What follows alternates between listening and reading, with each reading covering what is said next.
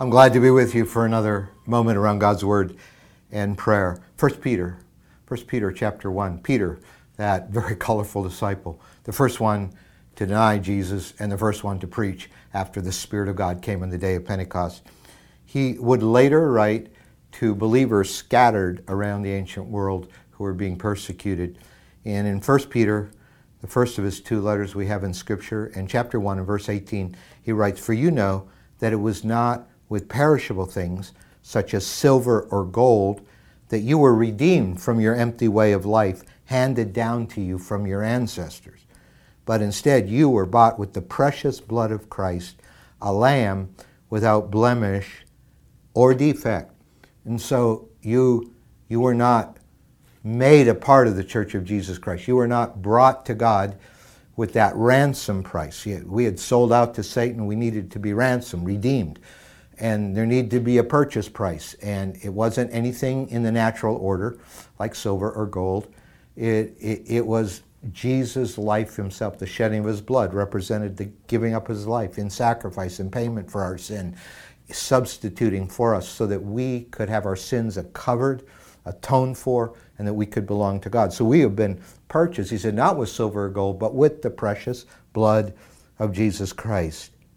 And then in the next chapter, he just builds on that by saying, And as you come to him, the living stone, rejected by humans, but chosen by God and precious to him, you also, like living stones, you're being built together into a spiritual house to be a holy priesthood offering spiritual sacrifices that are acceptable to God through Jesus Christ. And so, so you're bought with the blood of Jesus. That makes you a part of the church of Jesus Christ. And although Jesus was rejected by humans, we definitely know what it's like uh, today. I mean, it's fashionable in Western culture right now to write off the church and embarrass people who identify with the church. But he said that's just like Jesus. He was rec- rejected by humans, but you are. But he was chosen and precious by uh, to God. Just just hold on to that for a moment. Jesus rejected but chosen by God and precious to Him. So we we in His footsteps we become these valuable stones that create a spiritual house to be this holy priesthood offering sacrifices to God the sacrifices of worship, the sacrifices of service to the Lord. And, and then in verse 9, remember he said Jesus was, was rejected by humans but chosen by God? He said, But you, you, the church, you are a chosen people. You're a royal priesthood. You're a holy nation. You're God's special possession. So in Christ, who is precious to God and chosen by Him, though rejected by humans. So we too, as the living church, built together to be a sanctuary of God's presence, we are chosen as well. And we are royalty, a royal priesthood. And we are holy. We're a holy nation. And we are God's special possession.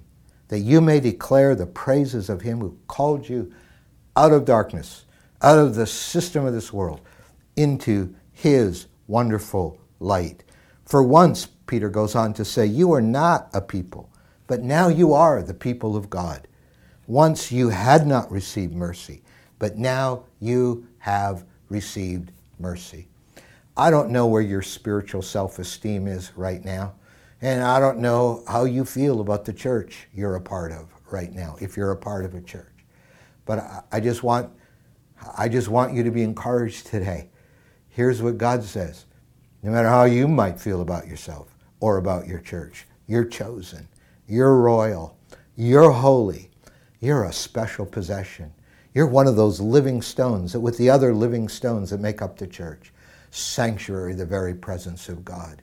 And you may be rejected like Jesus by the world, but you're chosen by God.